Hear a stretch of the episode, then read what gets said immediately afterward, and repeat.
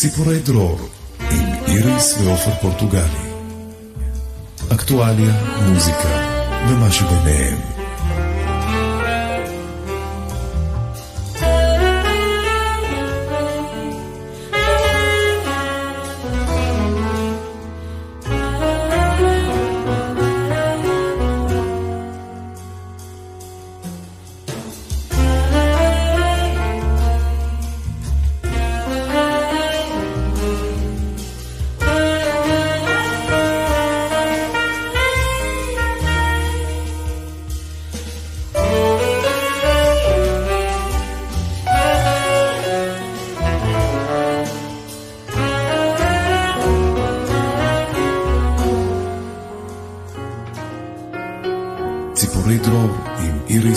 פורטוגלי. אלן, אלן. אלן. מה העניינים? מעולה. כזאת שמש, אפשר להיות עצוב עם כזאת שמש? לא משנה מה קורה. אפילו הם מנסים לבאס אותך. זה קרני שמש שמתחברות לשמש הפנימית. ככל שהשמש הפנימית גדולה יותר, היא מתפוצצת בכזה יום יפה. ואנחנו לקראת כאיזה שלושה חודשים יפים מבחינת מזג אוויר. אני חושבת שמאוד חשוב להכניס שמחה. מאוד. מאוד מאוד חשוב, אנחנו יודעים באיזה עולם אפל אנחנו חיים, אנחנו יודעים את זה, אבל רגעי שמחה הם כל כך חשובים, ולא צריך הרבה, לא צריך הרבה, אז קרני שמש זה דבר נהדר, וזה כך... זה מקרין לאחרים, נכון. גם, זה מקרין לסביבה. נכון. אתה מחייך, מחייכים אליך בחזרה, זה דבר ידוע. נכון. אז על מה נדבר היום? אז היום יש לנו תוכנית מאוד מיוחדת, אנחנו נדבר על חיסון הסייביוואק, החיסון הפגום, ישנו אורחת שבקיעה מאוד בתחום הזה, בחורה מהממת, אחת המתנות הגדולות של התקופה הזאת, של הקורונה, לוחמת אמיתית, נורית בן דוד, אנחנו נציג אותה יותר מאוחר, ואנחנו רוצים לדבר על זה שאנחנו עכשיו נמצאים בחודש פברואר, שזה חודש שמציין את המסורת האמריקאית השחורה, מסורת האפרו-אמריקאית, נכון. יש משהו, טוב, תמיד הזדהינו, אתה ואני, המסורת האפרו-אמריקאית, כי אנחנו כל כך מחוברים למוזיקה, כן. שהם תרמו לעולם, אבל אני חושבת שהיום אנחנו מחוברים אפילו יותר. כן, לגמרי. באיזה אופן אתה מרגיש מחובר לאפרו-אמריקאי? אני אגיד לך, אני אגיד לך, אוכלוסייה כל כך מדוקת. לגמרי. שמוציאה כל כך הרבה, תראה איזה מורשת מדהימה של מוזיקה. ו... כן. עכשיו, יש את מוזיקת הבלוז שהתחילה מהם, ומה שהבלוז זה בעצם מוזיקה בלוז, זאת אומרת, עצובה הרבה פעמים, נכון? מספרת על הצרות היומיומיות של הבן אדם, אבל אחד הדברים הגדולים, זה דווקא בעזרת הכנסייה, כשהם נכנסו לכנסייה, זה הגוספל, זאת אומרת, הם כבר התחילו לדבר על, על, על אנחנו, על הכוח של... קודם כל על הכוח של הביחד, כן. ועל האופטימיות, ועל זה שיש תקווה. כן. כי חיים קשים... היו, נכון. ותמיד יהיו, אבל המחשבה הזאת שבאמת אם אתה תפעל בצורה חיובית, ואתה תביא לעצמך תקווה, זה מה שאני מאוד מאוד מתחבר אליו, בלי, בלי, בלי להיות נוצרי הדוק. כן, אנחנו מאוד מתחברנו למסר של המוזיקה כן. השחורה, עפנו על זה. קודם כל כשאנחנו מופיעים עם זמרי גוספל שחורים, את באמת נפעמת להסתכל עליהם, הם מתפללים כשהם כן, שרים. כן, כשהם שרים, הם... זה תפילה. הם מביאים החוצה את כל התרבות שלהם, את כל המורשת שלהם. אנחנו עושים את זה, אנחנו עושים מוזיקה, אנחנו עושים מוזיקה טובה, אנחנו יודעים שהמוזיקה הזאת עובדת, אנחנו יודעים שיש בה הרבה תקווה והרבה שמחה, אבל זה, אצלם זה בא ממקומות מאוד מאוד... הם ממש השראה. דרך אגב, אני מאוד לוקחת את זה, כלומר, היום כשאני שרה, אני מרגישה שאני מתפללת. זאת אומרת, אני ממש מרגישה שזאת התפילה שלי, וזה מדהים לראות אותם. אני יכולה לספר שיש לנו קשר מאוד מאוד עמוק למוזיקת הגוספל, מתוך כזה. אנחנו כבר עשרים שנה, יותר מ-עשרים שנה עושים את זה. עוסקים בזה, זה דבר שממלא את כל עולמנו, בוא נגיד. אנחנו עושים את זה בכל מיני אופנים, אנחנו גם תמיד מחברים אותה לתרבות הישראלית. מאוד מאוד חשוב לנו לחבר את מוזיקת, כל מה שאנחנו עושים, שאנחנו אוהבים מוזיקה אמריקאית, לחבר אותה לתרבות הישראלית, אנחנו עוסקים בחיבור. לפני... בדיוק לפני שנתיים, בפברואר, בפברואר עשרים עשרים, אני ניהלתי אומנותית פסטיבל גוספל בינלאומי, יחד עם השגרירות האמריקאית ועיריית תל אביב, ובית ספר רימון, והבאנו מקלה, מקלה מחול, מקלה מדהימה שהגיעה מוושינגטון, ויחד עם העבריים מדימונה, והמקלה שלנו, וחבר'ה מרימון, כל מיני הרכבים מרימון ומתיכונים, קראו לו הפסטיבל הגוספל הראשון מתוך כוונה. הפסטיבל הגוספל האמריקאי הראשון מתוך כוונה שיהיה שני ושלישי ורביעי. זה היה הצלחה מסחררת. זה היה בחמי... קודם כל, הבת שלנו הגיעה בשני, בשניים לפברואר. במיוחד מניו יורק בשביל לנגן איתנו בהפקה הזאת. ואת החזרות, היא עבדה על החומר ונפגשנו... הפסטיבל היה בחמישה ובשישה בפברואר. זאת אומרת, היה לנו ממש כמה ימים להיפגש עם האמריקאים ועם כל המקלות לחזרה משותפת אחת רצינית ולהרים את הערב גל המטורף. זה היה כמה ימים, אבל זה הערב גל. אנחנו נשמע עכשיו את הקטע הסיום של הפסטיבל. שיר הסיום של הפסטיבל עם כל המקלות על הבמה. איריס על התופים. נכון. עודד גולדשמיט בבאס, יניב טייכמן בגיטרה. אנוכי בפסנתר, שי בקלידים, הבת שלנו. נכון, מה שלא רואים, זה מה שקרה אחרי האדרן, האדרן, האדרן, הסוף, פוצצנו את הבמה, הפסקת חשמל. לגמרי. הסרט נפסק בהפסקת חשמל. כן, הבמה לא עומדה בזה. לגמרי. זה פשוט מדהים, אז בואו, זה פשוט... Electrifying stage, מה שנקרא. כן, יאללה. Total praise. Total praise. אנחנו גם נגיד שתשע שנים, לפני שבע שנים, היינו בניו יורק, באותו חודש, יש לנו חודש פברואר, זה חודש מיוחד עברנו, תמיד מזמינים אותנו כשהעולם לא סגור, לפוצץ עולמות עם המקהלה שלנו.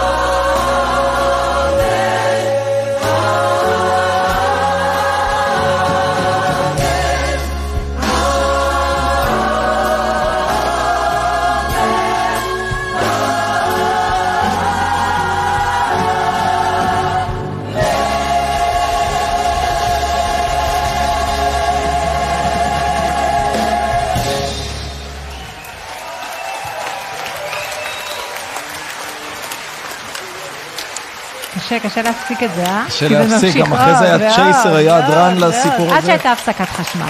כן, זה צירוף, זה די הרים את הבניין.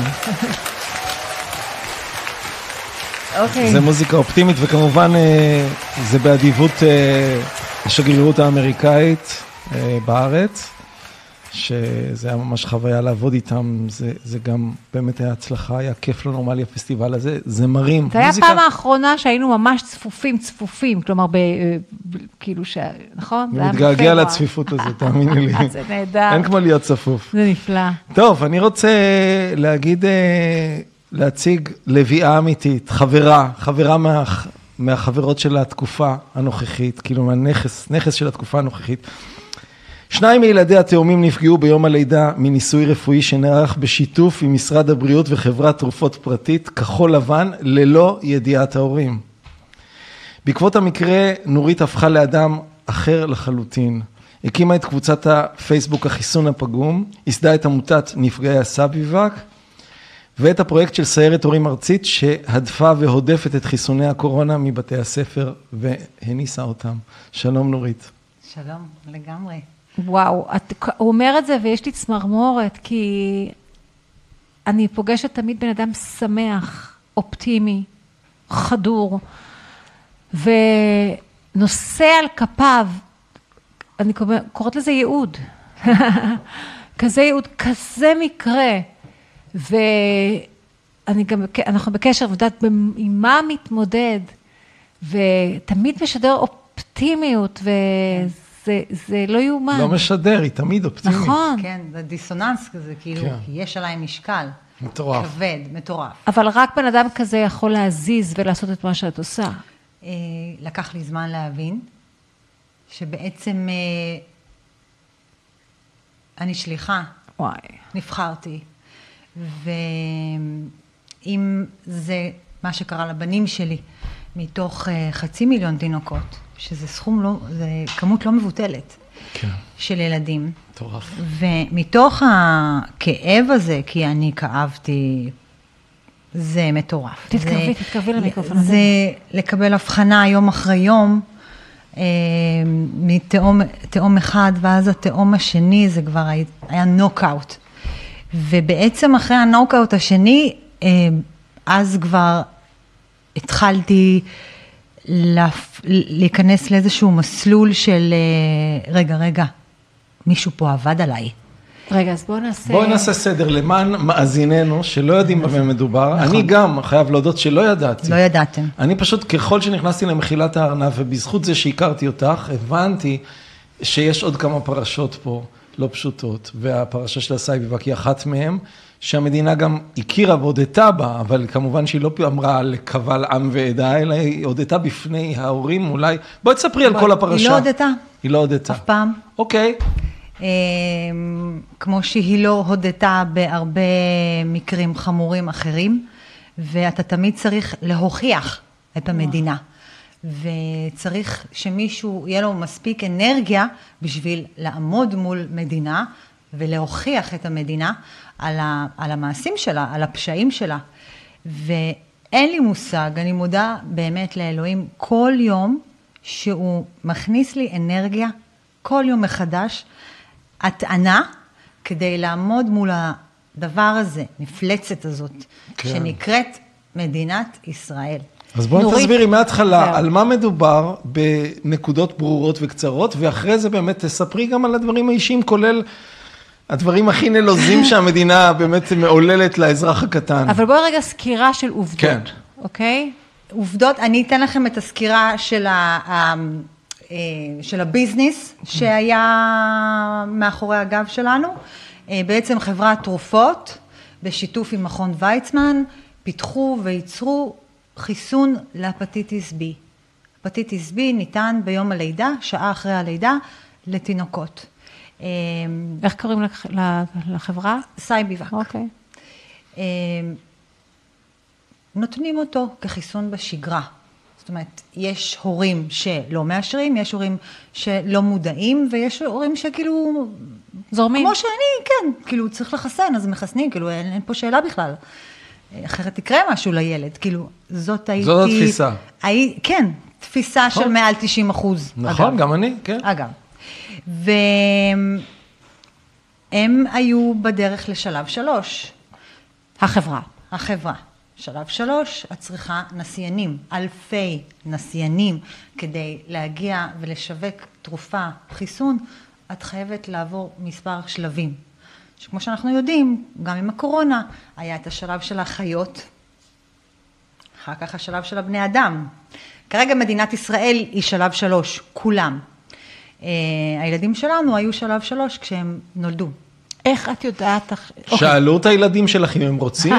שאלו את אימא של הילדים שלך אם הם רוצים? אני חושבת שכשהנשמות הטהורות האלה ירדו מלמעלה למטה, אחרי שעה שהם נולדו, אף אחד לא טרח לשאול אותם. הילדים שלי בכלל נולדו פגים. בכלל לא היה עניין פה על משקל. הרי גם אם אתה נותן נורופן, אתה מסתכל לפי המשקל, ואז אתה לוקח את המנה שלך. אתה לוקח משקל או מבוגר או ילד. ותינוקות, פחות משני קילו, קיבלו פה בומבה של מתחות וואו. כבדות ו... וחומרים על האיסטר ולהקתו. ונחזור לחברה, הם היו צריכים נסיינים, כדי לשווק ולמכור את החיסון הזה לימים באפריקה, במדינות עולם שלישי. מדינות עם הרבה אנשים. מדינות עם הרבה ילדים. עניינים של הפטיטיס בי, שזה בדרך כלל נדבקים עם מחלות, זה, זה איזשהו סוג של מחלת מין. זה, זה עובר דרך האימא, או דרך יחסי מין, או דרך מזרקים נגועים. כן. והיכן יש כל כך הרבה ילדים בבתי הילדות בארץ. אז חילקו את המדינה. אפילו לא בחצי. חילקו אותה מנתניה ועד אילת.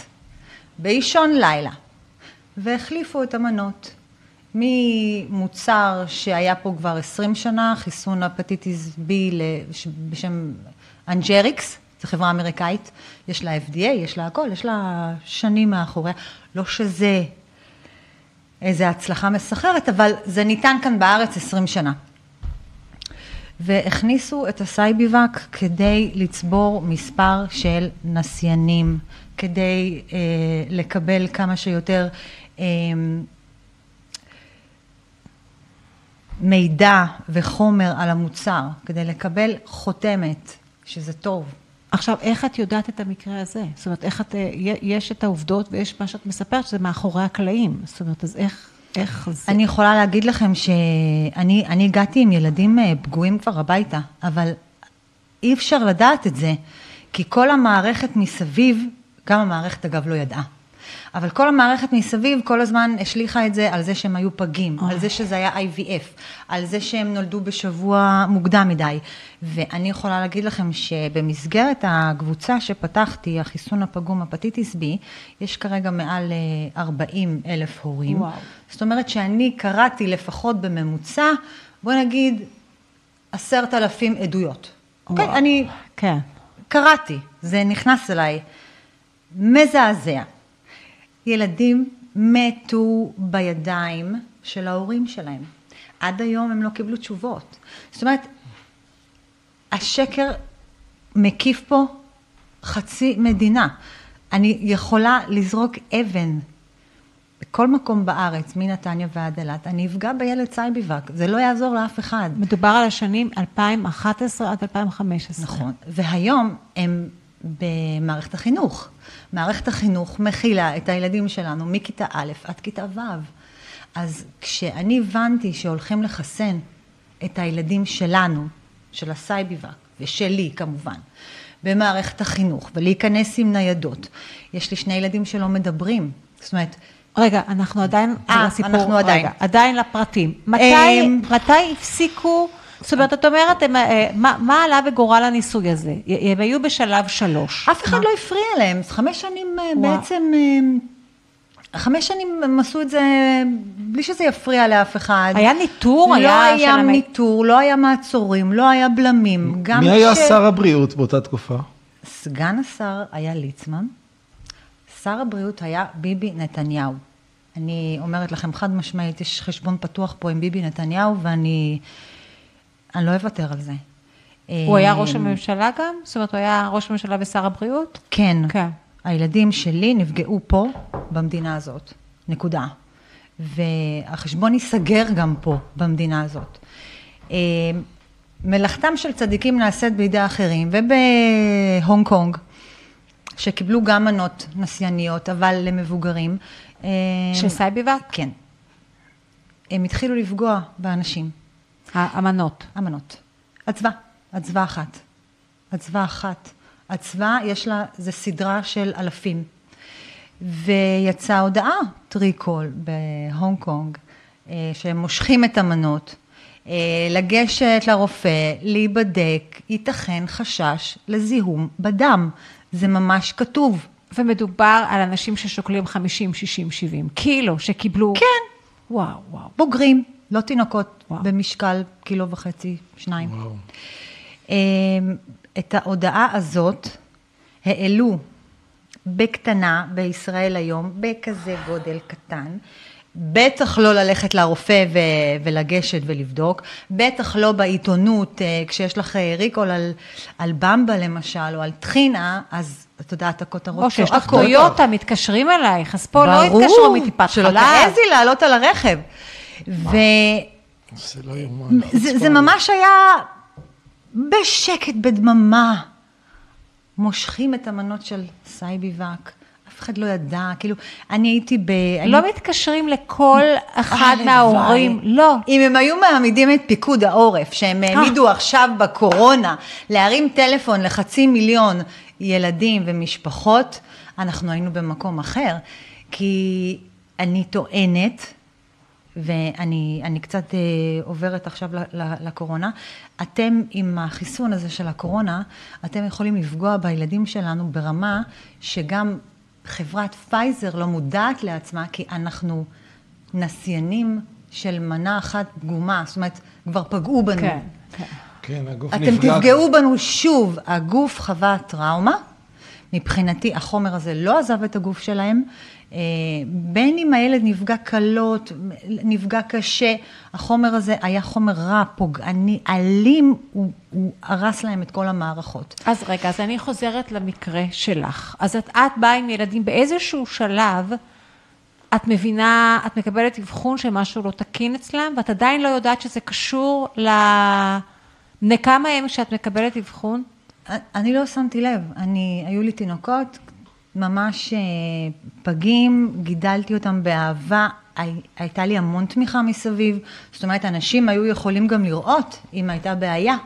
טיפת חלב, את מגיעה לטיפת חלב, יש להם רופא ילדים, אף אחד עד גיל שנה וחצי לא עצר לרגע להגיד, יש כאן איזושהי בעיה. במיוחד לאור זה שהם ידעו, שהם חוסנו, הם כבר שמעו שהיה ריקול. אף אחד לא ידע. לא. לא, זה לא עניין אף אחד. לא, לא, לא, זה לא עניין אף אחד. והגעתי לרופא מחליף, והוא אמר לי, יש לי בעיה, הילדים בני שנה וחצי, הם לא ממלמלים. זה לא, זה מפריע לי. ותקשי לבדוק. מי לא ממלמלים לקבל אבחון של אוטיזם כפול, תקשיבו. אין, אין, אין נפש חיה שתוכל לעמוד בדבר הזה ולהגיד, אני עוד נושמת. ואני באמת הרגשתי, ואני אומרת את זה לחברים הקרובים שלי, אף פעם אני לא מדברת על זה, כי יחשבו שאני מרגישה, אני אנסה הכי לדייק, אני מרגישה שהנשמה שלי עברה הונאה. היא עברה הונאה, מישהו עבד עליי, ו... פגעו בדבר הכי, הכי, הכי, הכי יקר לי. בגלל החוסר מודעות שלי, בגלל התמימות שלי, בגלל ה... את מלכה את עצמך? כבר לא. היית צריכה לעבור... אין שום סיכוי שהייתי יכולה לדעת. שום סיכוי, אם הוא לא היה עוצר אותי. אם מישהי אימא, מהקבוצה המדהימה שסגרו, חיסונים בחירה מושכלת, כי אני חשבתי עוד להמשיך לחסן אותם, שתביני, אני חשבתי לחסן אותם את חיסון גיל שנה, וכתבתי שאני נורא חוששת, ואני רוצה להבין כמה דברים על החיסון הזה, כי אין באמת מידע על תופעות לוואי, ו- והיה לי חשש כשעוד לא ידעתי שהם נפגעו בכלל. ואז אמא כתבה לי, בבקשה, אל תעשי את זה, הילד שלי נפגע. גם הורים שנפגעו, תמיד זה כזה בשושו, במסתור, במחשכים. כי יורדים להם על הצורה, זה כמו שמישהו פה. אבל היום את יודעת למה, הרי את נרדפת ואת נרדפת. בואי תספרי מה את עברת, אפילו נלך כרונולוגית, כלומר, באיזשהו שלב את מקבלת את האבחון, מתי את מבינה שזה קשור לסייביוואק ולא להיותם פגים? וואי, זה התחיל שרשרת אירועים. כן. שאני לדעתי יום אחד יהיה לזה סרט, כי זה, זה לא משהו שיכולתי לתכנן בכלל. אני הופחנתי עם הילדים בבטן ברעננה. כשהם היו בני שנה וחצי. בני שנה וחצי. ועוטפים אותך, ועובדת סוציאלית, ויש לך עזרה, ואת את, את לא מבינה למה היא מתכוונת, כשהיא אומרת לך לקוי תקשורת, את פשוט לא מבינה, וגם כשאומרים לך אוטיזם, אוטיזם לפני חמש שנים לא היה כמו היום, היית צריכה להיכנס ליוטיוב ולראות מה זה אוטיזם אצל האמריקאים, כי בארץ לא הייתה מודעות כזו גדולה, ובטח אף אחד לא היה לה סרטון שלו, של הילד שלו, זאת אומרת, כן. זה, הכל היה מאוד מאוד טרי. כן. ואז, מלאכתם של צדיקים נעשית בידי אחרים פעם שנייה, היא נותנת לי טלפון של אמא מהרצליה, שתנחם אותי. כי הילדים צריכים להיכנס למסגרת של חינוך מיוחד, ואני נורא פחדתי, כי לא הבנתי בכלל, מה, מה חינוך מיוחד? מה זה קשור אליי? הילדים לא ממלמלים, כאילו, מה, מה, מה היא חושבת לעצמה? שנה וחצי עכשיו. כן, כן. הם, נרא, הם תינוקות, איזה אוטיזם. למה? איפה כולם היו בדרך? עברה שנה וחצי, מה, אף אחד לא ראה? אני אולי לא שיחקתי איתם, אני לא דיברתי וואו, איתם מספיק. רגשות אשמה. רגשות אשמה מטורפים, מטורפים, ו, ואפילו נתק זוגי שהתחיל, כן, שפרץ וואו, משם. וואו. כי אמרו לנו שזה גנטי, אז אתה חושב, מאיזה צד? מאיזה צד? איפה יש לנו? אה, אימא שלך לא כל כך בסדר. רגע, אם אני בעצם עם אוטיזם, אז איך בכלל אני מתנהלת בעולם הזה? זה כל כך מזכיר להאשים את הכל חוץ מתנסוי. חוץ מתנסוי. אין קשר לחיסון, זה המשפט. איזה רבדים רבדים של אחר כך שהבנתי מה זה בכלל אוטיזם, ואיך אוטיזם זה בכלל ההונאה הכי גדולה שנעשתה כאן. עוד לפני הקורונה ולפני הכל, אוטיזם זה חתיכת וואחד הונאה, שאם אנחנו באמת נבין, כל חברות התרופות מתפרקות פה לרסיסים. אז היא מנחמת אותך, האמא הזאת מרעננה. ואז מירב אומרת לי, נורית, את יודעת שהילדים קיבלו חיסון שעבר ריקול, תבדקי בפנקס. באותו רגע זה היו שני פנקסים שנבדקים, זאת אומרת, לא היה את כל העולם הזה. זה הייתי אני ומירב ושני פנקסים, ואמרתי לה, כן, הם קיבלו שלוש מנות לפי העיתון. אוי, אוי, אוי, איזה סוף. מירב ביקשה ממני בגן, שהגעתי לבגן של הצרכים מיוחדים, תבקשי מההורים את הפנקסים. הם חשבו שאני משוגעת, למה את רוצה את הפנקסים? ואני אומרת להם, הילדים שלנו לא פה סתם, קרה פה משהו, ותקשיבי, הייתי מול עשרה אנשים. הם נתנו לך את הפנקסים? הם אמרו שהם יבדקו, זה בכלל לא קשור, לא, אחד קיבל, זה לא קשור, האוטיזם שלנו הוא ממקום אחר, זה לא קשור לחיסון, מה פתאום? תקשיבי, הסיוט הכי גדול זה להבין שעבדו עליך. זה היה ממש בתחתונים. ושעדיף לך... אני נזכרת, כן, כאילו, גם אני לא הבנתי מה אני מבקשת, כי לא ידעתי כלום. ו? לאט לאט, פתחתי קבוצת וואטסאפ. וואטסאפ. בגן אכן כמות גדולה, אחוז גדולה, גדול של ילדים. כולם. בואי, כל הילדים מ-אלפיים ואחת עשרה עד אלפיים וחמש עשרה שנמצאים בחינוך המיוחד, אין פה מה, תבדקו פנקסים. היום, אז הורים, תבדקו את הפנקסים, גם אם אתם לא יודעים. גם אם אתם מפחדים. תבדקו את הפנקס, אוקיי? אני יודעת שזה מפחיד. זה מפחיד. זה פחד מוות. זה מפחיד להבין שהונית, שעבדו עליך. נכון, ולא אמרו לך. שהגוף שאתה בטוח שדואג לך, הוא גוף שמתאמר בך. זה מפחיד. נכון, והיו לי הרבה טלפונים מהורים שפתחו את הפנקס, והתחילו פשוט לבכות, הם לא ידעו, הם לא ידעו איפה לשים את עצמם, איפה לזרוק את עצמם, והשיחה האחרונה שלי... בעצם הם הורעלו, אתה מבין שנתת לילד שלך להיות מורעל, איך אתה יכול להכיל את זה? אי אפשר להכיל את זה, אי אפשר להכיל את זה, זה כל הזמן יושב בראש, אז כל הזמן את כמו בהדחקה, ו... וזה ממש כאילו, רגע, הם קיבלו חיסון כל כך מיותר, והם במצב הזה, בגלל חיסון כל כך מיותר שהמדינה נתנה, אין גבול ההונאה בקיצור. ופתחתי קבוצת וואטסאפ, שגדלה, וגדלה. והיא הייתה מושתתת על אוטיזם בהתחלה. כי זה מה שידעתי וזה מה שקרבתי לעצמי את, ה, את ההורים כן. שנפגעו מהאוטיזם, ובאמת היה לנו איזשהו מקום לנחמה. מהקבוצת וואטסאפ עברנו לפייסבוק, ושם כבר ההורים ביקשו להגיע לעורך דין, למישהו מבחינה משפטית, גלגלו אותנו מכל המדרגות. אף אחד לא האמין לי, אף אחד לא האמין לנו. כאילו, איך אתם תצליחו בכלל, אתם, ההורים, מי? מי עומד מול חברת תרופות? מי? אף אחד. לא אמרנו נואש, ובאמת הגענו לאהובה תיכו, שלדעתי, גם בפגישה שלנו, והיא אמרה שהיא תיקח את זה על עצמה, לא הבינה את גודל השעה. כמה היינו? אלף? אלפיים? מי זאת? אהובה? עורכת הדין אהובה תיכו, היא אחראית על התביעה הייצוגית. כן. של הורי הסייביוואק ושל אה, תביעות פרטניות מול אה, המדינה. דברים עדיין בתוך התהליך הזה. עדיין בתוך התהליך הזה אה, נעלמו פה פרוטוקולים, מסמכים, מחקרים. שילדי תימן נעלמו, נעלמים דברים. זה, זה, זה חטופי תימן אה, אלפיים ואחת עשרה. גם של אסון במירון נעלמו פתאום מסמכים. זה דפוס זה... חוזר, זה דפוס חוזר, נעלמו המסמכים, אבל אין, אין עוררין על זה שהיה ריקול, אין עוררין על זה, כלומר העובדות שנתנו במשך חמש שנים או ארבע שנים חיסון של חברה ישראלית שעשה בלגן לפחות למבוגרים בהונג קונג, ובעקבות זה היה ריקול, הוא... אין, אין עוררין על העובדות. כשפושע עושה פשע, הוא יעשה הכל כדי להסתיר את הראיות, ונעשה פה פשע. נגד האנושות, נגד חצי מיליון ילדים, תינוקות, יש פה פשע. עכשיו, יש פה עוד משהו שאנחנו כבר קולטים שזה דפוס, זה להגחיך ולרדוף אחרי מי שמעז לפתוח את הנושא, ולא משנה. זאת אומרת, אני אפילו הגעתי לשידור היום, אמרתי, אני התמהמהתי, אמרתי, אני, אני בכוונה קוראת, אנחנו קוראים לשידור סייביוואק, אבל אני לא יודעת אם לא, אם לא, אם יצליח להיות שידור.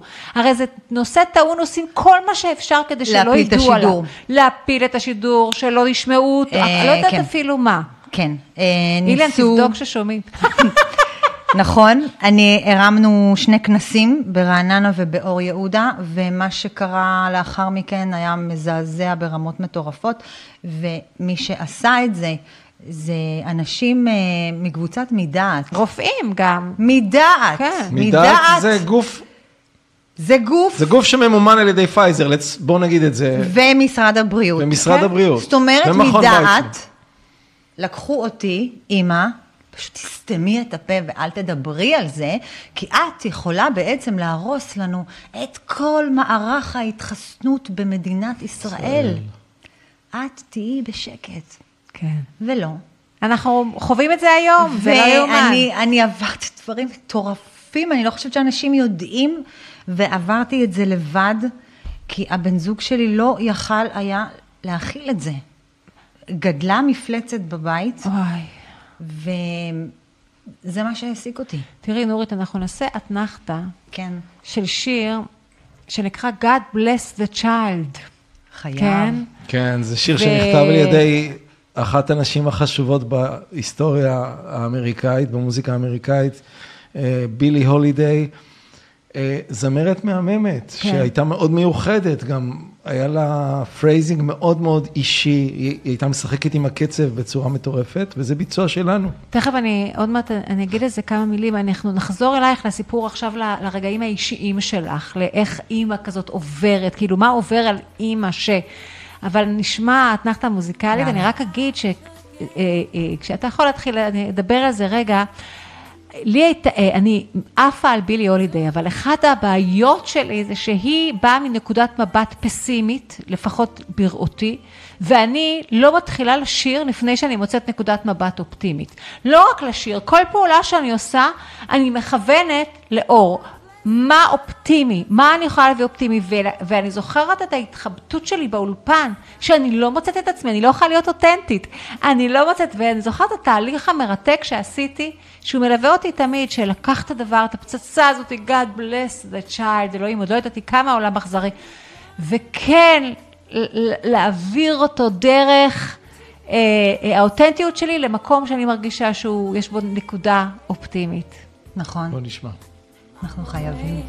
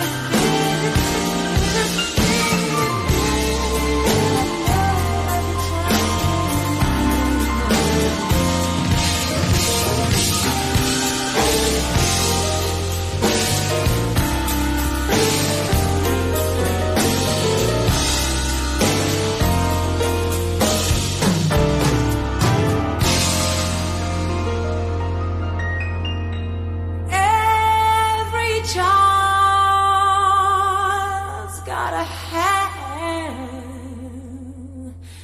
his own.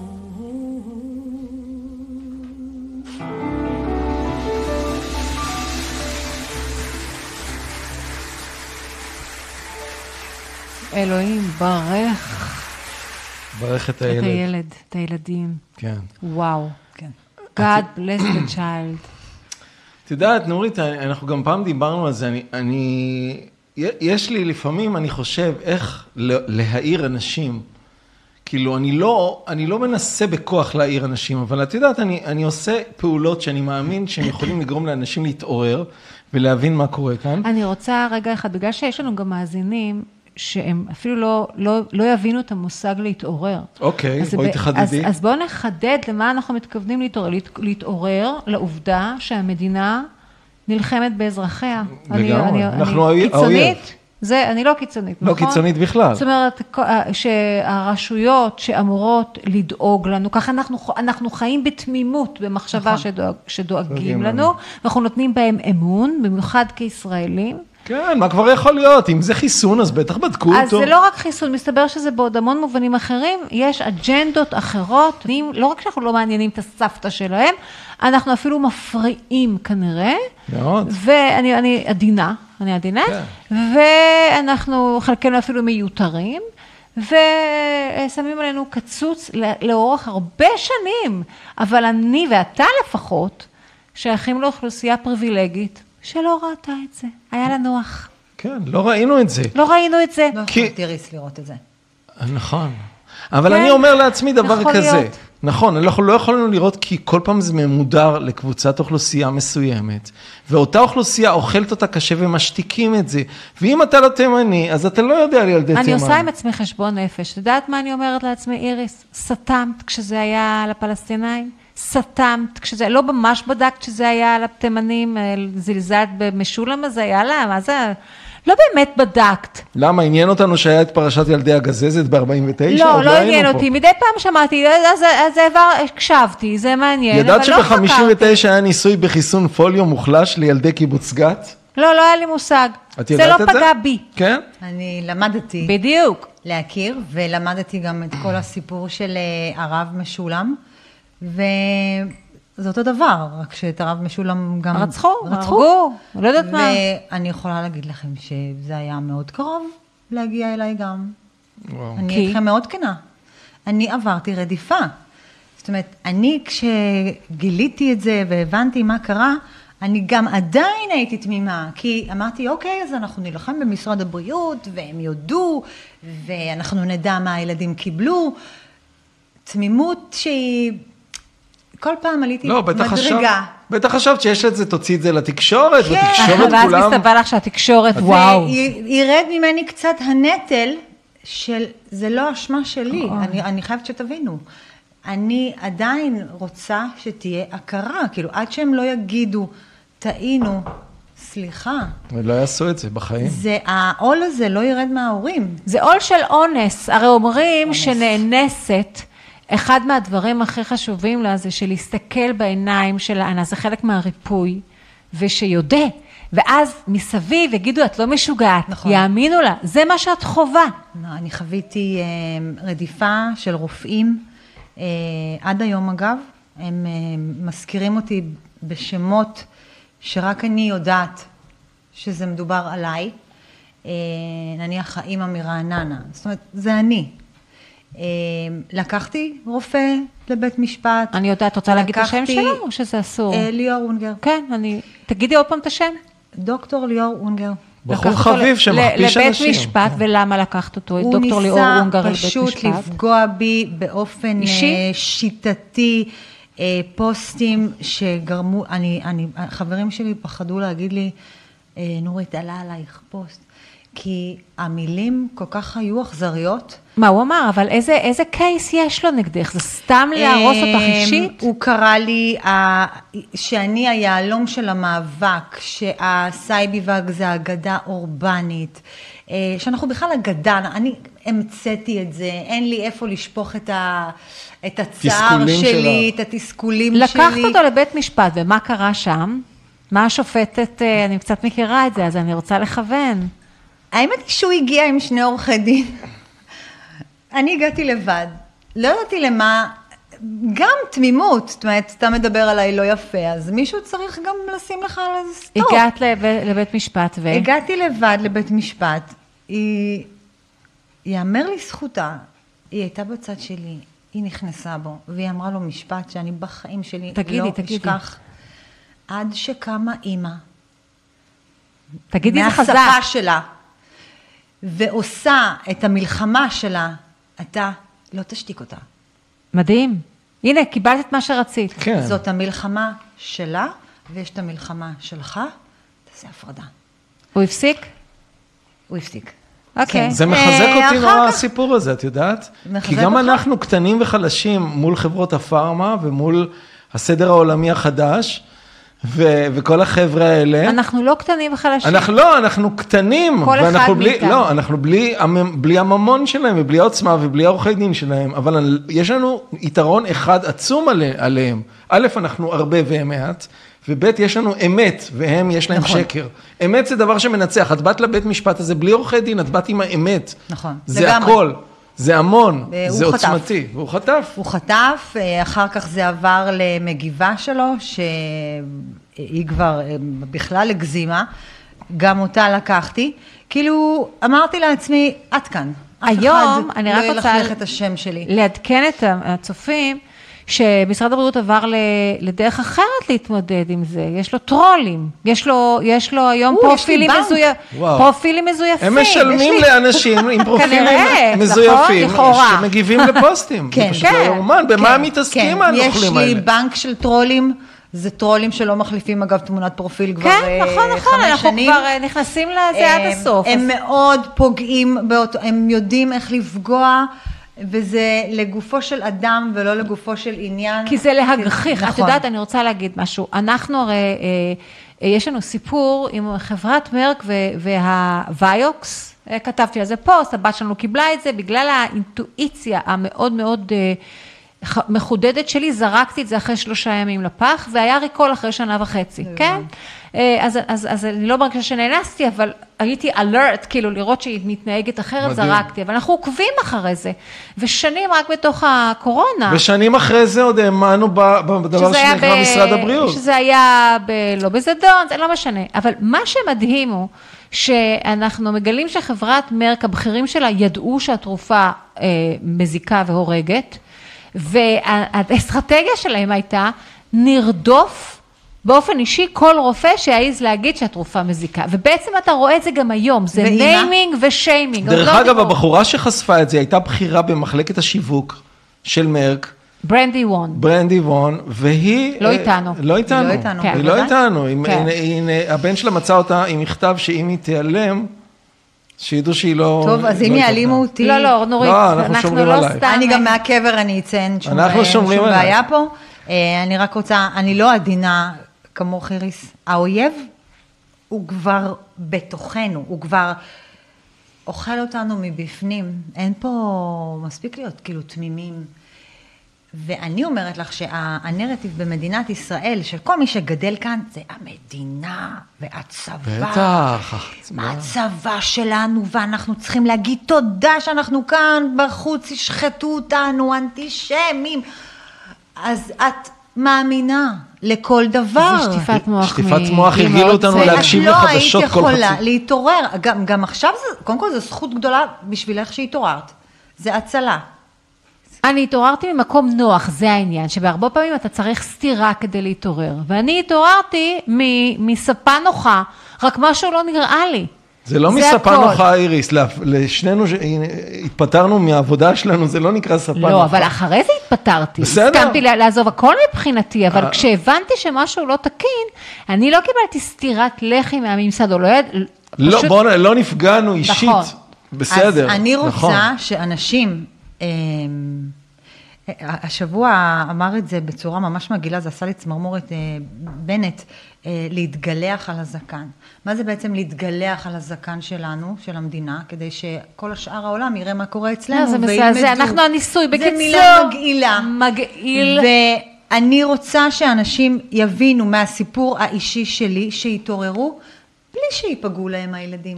תתעוררו. כן, כן. לא, בזמנכם החופשי, אבל תתעוררו. כי זה יכול לקרות לכל אחד. אם זה קרה לי, יכול לקרות לכל אחד. זה קרה לחיילים בשנת אלף תשע מאות תשעים ותשע, ניסוי האנטרקס בחיילי צה"ל. מי היה אז שר הבריאות? תזכיר לי. מי היה מנכ"ל משרד הבריאות? אה, נחמן. אש. הוא היה, לא, אז הוא היה... לא, הוא לא היה סגן הבריאות, הוא היה סגן קצין חינוך, קצין רפואה. בוא נקודם. הוא קודם אז, חזי לוי היה אז קצין רפואה. בוא נחזור למקרה שלך. גם גרוטו קודם אגב. בדיוק, אז אני רוצה לשאול, במקרה שלך, מי היה מנכ"ל משרד הבריאות? מיודענו, גרוטו. ומה קרה איתו? קודם. יופי, בדיוק, קודם. כל השמות האלה... הם נשארים באותו... באותו הם לא רק שהם נשארים, איריס. הם קובעים היום. הם מתקדמים בסולם הדרגות. זה איזושהי סוג של מדליה, שאתה עשית כאן איזשהו מעשה, איזשהו אקט, אבל אנשים נפגעו. אתם לקחתם חיים, אתם פגעתם בילדים. הילדים האלה יהיו חסרי ישע כל החיים שלהם. תחשבי, אם אני אנהג יום אחד וחס ושלום, בילד אחד אני אפגע, מה יכול לקרות לבן אדם אחד כזה? איזה... ותראי, יש אנשים פה בעמדות מפתח שבחצי, כלומר, בעצם זה ניסיון ל... לא יודעת, אני לא יודעת אפילו איך לקרוא לזה, זה תקיפה של חצי מיליון תינוקות, בני אומם, כלום, ממשיכים הלאה. אין לנו שום פריבילגיה להירדם, חברים. את זוכרת שאומרים שלך התקשרו אלינו בשנת אלפיים ושלוש, ואמרו לנו, יש לכם רמדיה בבית, תזרקו את הכל מהר. הם שמעו בחדשות את הפרשת רמדיה. היה לנו תינוק, הוא שתה רמדיה, אבל הוא כבר היה יותר גדול. הוא כבר היה יותר גדול, והוא גם ינק, וגם זה, הוא לא נפגע. אבל האנשים האלה, אף אחד מהם לא משלם את המחיר. אף אחד לא משלם, זה נורא והיום, ולכן אני מודיעה, ויש עוד מלא פרשות, אני מודיעה, אנחנו לקראת סוף התוכנית, אנחנו נעבור עוד מעט לפינת האקטואליה שלנו, אני רק רוצה להגיד, אני רוצה להשמיע עוד שיר אבל, כן, אבל אין לנו כל כך, אנחנו ממש נחליט, מה, טס לנו הזמן? טס לנו הזמן, אתה לא מבין, לא, אין לנו, אנחנו נשאיר את השיר, לא, אני רוצה לשים את השיר חיסון ממוקד, בסדר, אני רק רוצה להגיד לכל האנשים שמקשיבים לנו, אה, אין את הפריבילגיה להיות על הגדר יותר, חברים. אין. אין פריבילגיה לשבת על הגדר. עופר ואני, ברגע שהבנו מול מה מתמודדים, קפצנו לכיוון מאוד מסוים מהגדר. אין פריבילגיה לשבת ולהגיד, אני לא רואה, אני לא רואה, לא רואה, לא רואה, לא רואה. יש גם אנשים שחושבים שאם היה משהו קיצוני, אז התקשורת כבר הייתה מדברת עליו. התקשורת לא תדבר על הדברים האלה. התקשורת היא של בעלי הון. היא של בעלי הון שמשלמים שם משכורות לאנשים. לא תדבר על זה. היא לא תדבר. התקשורת מיומנת באיך לא לדבר על זה. אנחנו התקשורת, לא סתם, אנחנו עזבנו את החיים שהיו לנו כדי לייצר, אני מאמינה גדולה וגם אתה, אנחנו פרואקטיביים, אני לא כל כך נלחמת ברוע, אני מייצרת טוב. נכון. אני מייצרת טוב. אבל אנחנו מודעים לרוע, כל דקה. אז אני אומרת אלטרנטיבות שאינן תלויות ברוע. זאת אומרת אלטרנטיבות לא ממסדיות, וזה מה שאנחנו עושים כל הזמן, עובדים בלייצר אלטרנטיבות. כולל תקשורת. כדי שהדבר ההוא לא יהיה רלוונטי לחיינו ולחיי עוד כמה אנשים. זה נקרא חלוציות, זה להפריח את השממה, זה להפריח את השממה, ואני קוראת לכם, מאזיננו שיושבים על הגדר, שאומרים, אולי, אין אין אולי, אין עוד הפריבילגיה לשבת על הגדר, איך אמרה נורית, עכשיו, לפני שזה יגיע אליכם, ייתכן שזה כבר יגיע אליכם. בואו נדבר על האקטואליה קצת. אתה לא רוצה לשמיע את השיר? בואו נדבר על האקטואליה, ואז תשמע. שיר? שיר, יאללה. אוקיי, אנחנו משמיעים שיר שנקרא חיסון ממוקד, אולי תראה את השקופיות, כי זה דברים חשובים. רגע, אבל עכשיו הוא מראה את השיר, לא? כן, כן. בואו נתחיל מההתחלה. שיר שנכתב ב-אלפיים ושלוש עשרה על בחור שקורא לעצמו פרופיל עשרים ואחת, בעקבות מבצע לחיסון ילדי ישראל בנגיף פוליו חי מוחלש. חיסנו מאות אלפי ילדים בהוראות ארגון הבריאות העולמי, כי גילו שאריות פוליו במי ביוב בבאר שבע. חיפשו אותם. חיפשו אותם בנרות. עכשיו שימי לב מי רואים פה בזה, אנשים שקודמו. אנחנו מחזירה אתכם לתוכנית שהייתה לנו לרעיון עם אבישי מטיה, שם דיברנו על האירוע הזה של איך החליטו, איך המדינה בעצם נסחתה, מדינת ישראל על ידי ארגון הבריאות העולמי, ונאלצה, היא גם הודתה בזה בבגץ, וחיסנה ילדים לנגיף פוליו. אוקיי, בואו נראה, תראו מי, מי, מחכב, מי מחכב לנו בקליפ הזה.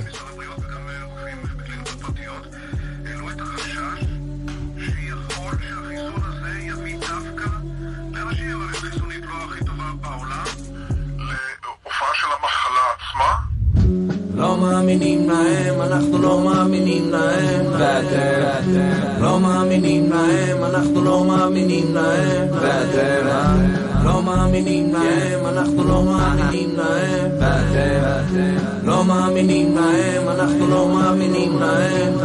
את הדברים הכי פשוטים הכי קשה להבין, את תפיסת המציאות שלי מנסה להקרין, אדריכלי השלום, בעלי החורבן, כמה שאתה חזק יותר אתה פחות מוגן, מטפטפים לך נגיף עכשיו אתה מחוסן, מונעים מפחד כשהמניע מזומן, תשאל את ביל גייטס, אחינו הכל ממומן, הכל מתוזמן, די אן איי הופך מנוון, בדיוק כמו שהגוף לומד אופיה של מחלה, היא עושה אותו דבר יכולותיה מכפילה, מוכרים לנו תדמית של מערכת חיסונית ומשאירים את המערכת בין חולה לנשאית, פורקים את הבקבוק מהמטוס למסעית, ובחסות הממשלה שלך ישר לתוך הברית. זה פער עצום, הם מנסים להדביק, הפעם הם הגזימו, מספיק זה מספיק.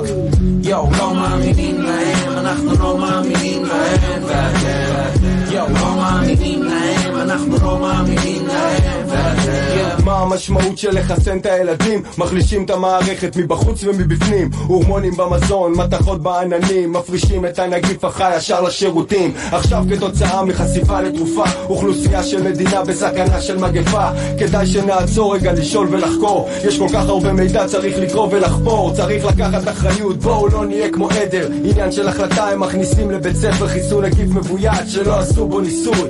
בריאות הציבור זה רק סיפור הכיסוי, כמו חצים לצוואר הרחם של בנות בתיכון, מיועדים לנשמות שמועדות לדיכאון, מסכים שמרצדים בתדרים שמדודים, ועיתונים מבלבלים אותך סתירות וניגודים, נלחמים בכל הכוח בתחיית המתים, באמצעים עדיין לתת חיים לשיבודים. תקראו לי משוגע, אבל דבר אחד בטוח, עד לא מזמן חשבנו שהעולם הזה שטוח. יאו, לא מאמינים להם, אנחנו לא מאמינים להם, ואתם יאו, לא מאמינים להם, אנחנו לא מאמינים להם, ואתם לא מאמינים להם, אנחנו לא מאמינים להם, ואתם לא מאמינים להם, אנחנו לא מאמינים להם.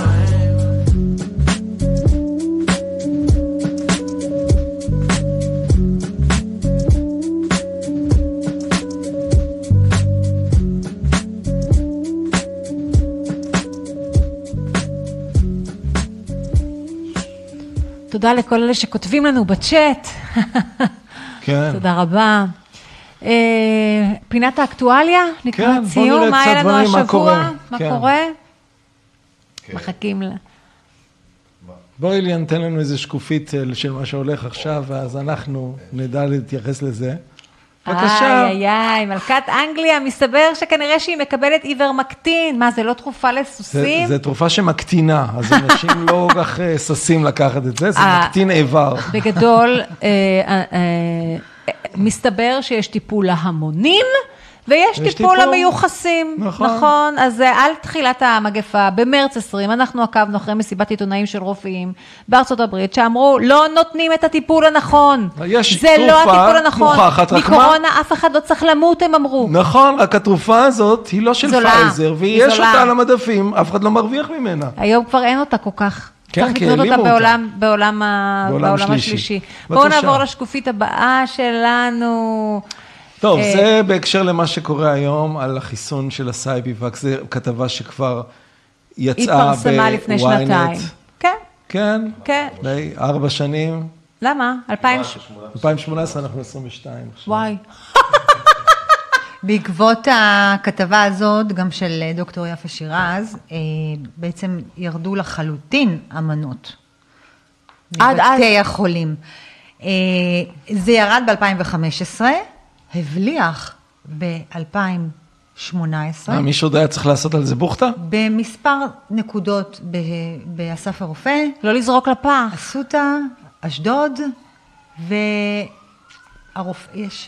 וקפלן. מה, העריכו את התוקף של זה? מה שאני רוצה לעשות עם הביצים והחלב? לא לזרוק? כן. יש לי חלב במקרר חמוץ. לא לזרוק חומר טהור כל כך. היום מעריכים את התוקף של העצבות שלה. זה מתחיל עם מינוס שבעים מעלות, ואחרי זה מעריכים תוקף בשמש. אז כשיצאה התביעה, הכל נמשך. נותנים את זה היום למבוגרים שמתנדבים למד"א, ולילדים, לא תינוקות, אבל לילדים. אבל זה עדיין רעל. נורית, את הצלת הרבה אנשים, את מבינה את זה. כן. את הצלת, ברגע שאספו את זה, תסתכלי איזה יהודי, את הצלת, וכל המציל נפש אחת, הרי עולם כן. הוא לא, אז את הצלת אני, הרבה אני, מאוד אנשים. אני הצלתי, מצילה ואציל, וזה החיים שבחרתי לעצמי. זאת אומרת, אתם לא תוכלו להחזיר אותי אחורה בזמן, רק לקדם אותי, ואני צריכה להתקדם הלאה. יש לי פה עוד הרבה עבודה, ו... איזה דרייב, איזה אש. כאילו, אני אומרת לעצמי, יש מעליי רק, רק אמת. אל תהרגו את הש"ג, תקשיבו לפעמים גם לשליח, תקשיבו לו. גם משהו שנראה לך מטורף, תקשיבי לו. תסתכלי על מי שאומר אותו, ומה עומד מאחוריו, והסימון הם יפלו, הם יפלו. איליאן, בוא נלך לשקופית הבאה. אה, מה אתה אומר? נכון, גם הבן שלה נפגע. גם הבן שלה, יפה. קשר שתיקה סביב חיסוני הצהבת, ברור, ברור. יש לנו עוד זה, זה נחמד המשחק הזה, שאילן מתקיל אותנו ב... אני אוהבת את זה. הנה, בואו נקרא לילד בשמו... שואב אבק, קלאוס שואב. קלאוס שואב, השם הזה כבר די, כבר לא מתביישים להגיד את זה. תראי מתי זה התפרסם. ב-אלפיים וארבע. זה העיתונות, פשוט כבר מכינה אותנו. כשאתה מבין שהעיתונות זה שופר, אז אתה מבין שבעצם יש כאן סדר עולמי שמונהג על ידי... איך קוראים לארגון הזה? לא, לא, הפורום הכלכלי העולמי, בראשותו של קלאוס שואב, ועכשיו הם גם מדברים על אקלים, נכון? אנחנו באמצע ועידת אקלים, והסיפור של מגפות מצד אחד, ומשבר אקלים מצד שני, הכל כדי להפוך אותנו בחופשי. הם מדברים על זה חופשי, ביל גייטס מסביר שצריך לתלמה. הנה, ביל גייטס, יש לנו שם איזה משהו על ביל גייטס, הוא נביא, נכון? הוא נביא, הוא כבר אומר שהמגפה הבאה בדרך. כן, הוא בדק, הוא בדק עם כל מיני... וירוסים. וירוסים באוויר, הוא מרגיש שהם בדרך אלינו, לישראל, כי פה עושים ניסויים. כן, הם עושים עכשיו בחמ"ל שלהם, הם עובדים על זה להסיק מסקנות, כי לא כל כך עבד עם הקורונה, עבד עד נקודה מסוימת, אנשים יותר מ-חמישים אחוז לא קונים יותר. נגמר. לא קונים. מי שלא התחסן, עד עכשיו לא התחסן יותר. אז הם ימצאו את הדבר הבא. אז הם מכינים מגפה חדשה. משהו, אנחנו לא יודעים מה. לאיזה כיוון, אבל את הנרטיב הבא, זה ברור. בגלל זה אני אומרת שאנשים צריכים להתעורר, אין לכם יותר מדי זמן. כן. תעלו על ה... תעלו על ה... כדאי להתעורר עם כל החוסר נעימות. סיימנו, כיף, משחק נחמד. כן, עם כל האי נעימות שבהתעוררות, כדאי מאוד להתעורר. זה קפה, להתעורר? זה קפה. זה כמו להבין שההורים שלך, הם אנסו אותך. את יודעת מה זה בשביל ילד שפתאום מבין את זה? עדיף לו להכחיש את זה ולהבין שההורים שלו הם איכשהו בסדר ואלה היו רק ליטופים או... נכון. זה המדינה, המדינה היא בעצם... הם התכוונו לטוב. המדינה שלך היא בעצם אמא ואבא שלך. נכון. מבחינה איכונית וקשה לך להבין שהיא פוגעת בך. קשה לך להבין שהיונית לוי משקרת לך. נכון. סבבה, אני ארד... נכון. שער ארוך בלונדיני כזה. עזוב מדינה. מרציאנו. ערוץ שתים עשרה חדשות. ואני השבוע פרסמתי משהו שלא ידעתי, דואק, אמליה דואק פרסמה. כן. אמנם היא פרסמה את זה באוגוסט, אבל אני נחשפתי לזה רק השבוע. החצופה. צריך לעודד אנשים להתחסן על ידי תמריצים כן, כספיים. כספיים. הזונות. כל כך זה שוחד. שימי, אנחנו... זה שוחד או זונות, או להיות זונות. מה זה? שוחד בעבור ניסוי רפואי. אני כל הזמן חייבת להזכיר, זה ניסוי רפואי פה. אנחנו הנסיינים, אנחנו מעבדת. תחשבי שאני את עכבר, אתה ארנב, אני... שואל. כן, כן, אנחנו... כן, קופים, נכון. אנחנו לא. עכשיו, הניסוי לא הצליח, כי יש יותר מתים מקורונה מסתבר אחרי. הוא לא יצליח גם. הוא גם לא יצליח. הוא לא יצליח, כי זה שקר. אין פה, אין פה ניסיון לנצח שום דבר. אין מגפות מספיק עם הפחד. את יודעת, אני עברתי את הקורונה, סבבה, עברתי. עבר, את היית חולה. אני חולת ריאות מוכרזת. זאת אומרת, יש לי בעיה בריאות. יש לך מחלת רקע. ואת עברת קורונה. ועברתי את הקורונה. היה לי קשה, אבל בלי תרופה אחת קטנה. קרני שמש, יור המורים שטיפל בי, קילף לי פירות, נתן לי מים, ועבד איתי על אנרגיה חיובית. כשאני אמרתי לו, אין לי אוויר, תנשמי, הכל בסדר, את לא הולכת למות, הכל טוב. כל הדברים שאמרת עכשיו, אין בבית חולים. אני יכולה להגיד לכם, אין בבית חולים. אין בבית חולים. אין בבית חולים, המשפחה שלי פחדה פחד מוות, אפילו להביא לי אוכל. הם שמו לי אוכל ליד הדלת, המשפחה שלי. לא, זה בלתי נסבל. את יודעת, אני רוצה להגיד לך משהו אישי. אמא שלי בדיור מוגן, ואמרתי לה שיהיה לך ברור דבר אחד, שאם את תחלי בקורונה, אני מוציאה אותך אליי. כי לדאוג לסבתא וסבא, זה לא לזרוק אותם זה, ואז כשאם הם חולים, הקטע הזה של היא לא תצא מהחדר וישימו לה אוכל ליד הדלת, זה לא יקרה אצלנו. אני, את, אנחנו ניקח אותך ואת תהיי סביב קהילה תומכת. אנחנו היינו חולים. אמרתי, אחד הדברים, אלוהים, עופר עשה לי מיץ תפוזים כל יום. כן. לבד להיות את זה, הבת שלי עשה לי מסאז' בגב שכאב לי. נכון. זה קהילה, אתה צריך קהילה שתומכת. אתה חייב קהילה תומכת. איזה מין דבר זה? בבית חולים אין קהילה תומכת. זאת ערבות הדדית, לזרוק את הבן אדם לבד ולזרוק לו כמו כלב את האוכל, איזה חוצפה. אפשר להתרפא. אני שואלת את ההורים, את הילדים, איך אתם נתתם לזה? משפחות התפרקו. איך? בני זוג. בן אדם חולה. התגרשו. את לא מבינה, אגב, אגב. יש עכשיו תכונה מאוד מסוימת שאני רוצה לשים על זה זרקור.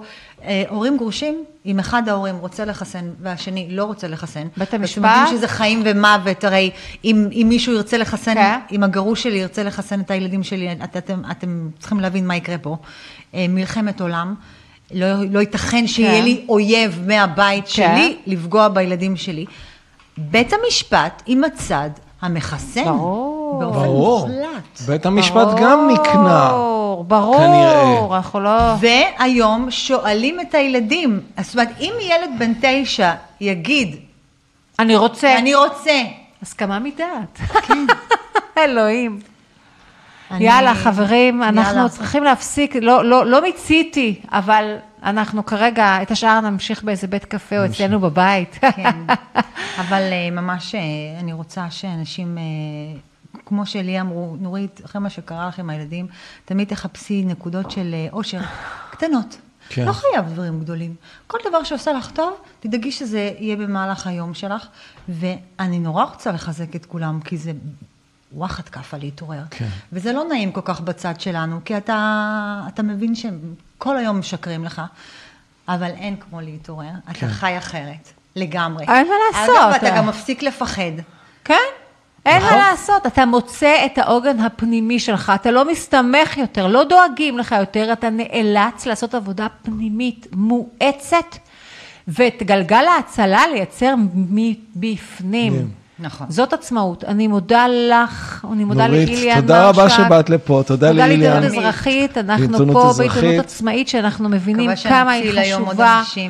אני בטוח שהצלנו כמה נפשות. ואנחנו... תודה לשגרירות האמריקאית, שהקליפ שהראינו זה באדיבותם. ונצעד לאופק חדש, ואנחנו נביא את האור, נביא את האופק החדש. ומי שרוצה ילך איתנו. חד משמעית. רק מי שרוצה, לא נכריח. לגמרי. מי שרואה ילך איתי, בלי אף אחד עם קצת שמיים, אל המרחב שבליבי, אופן חדש.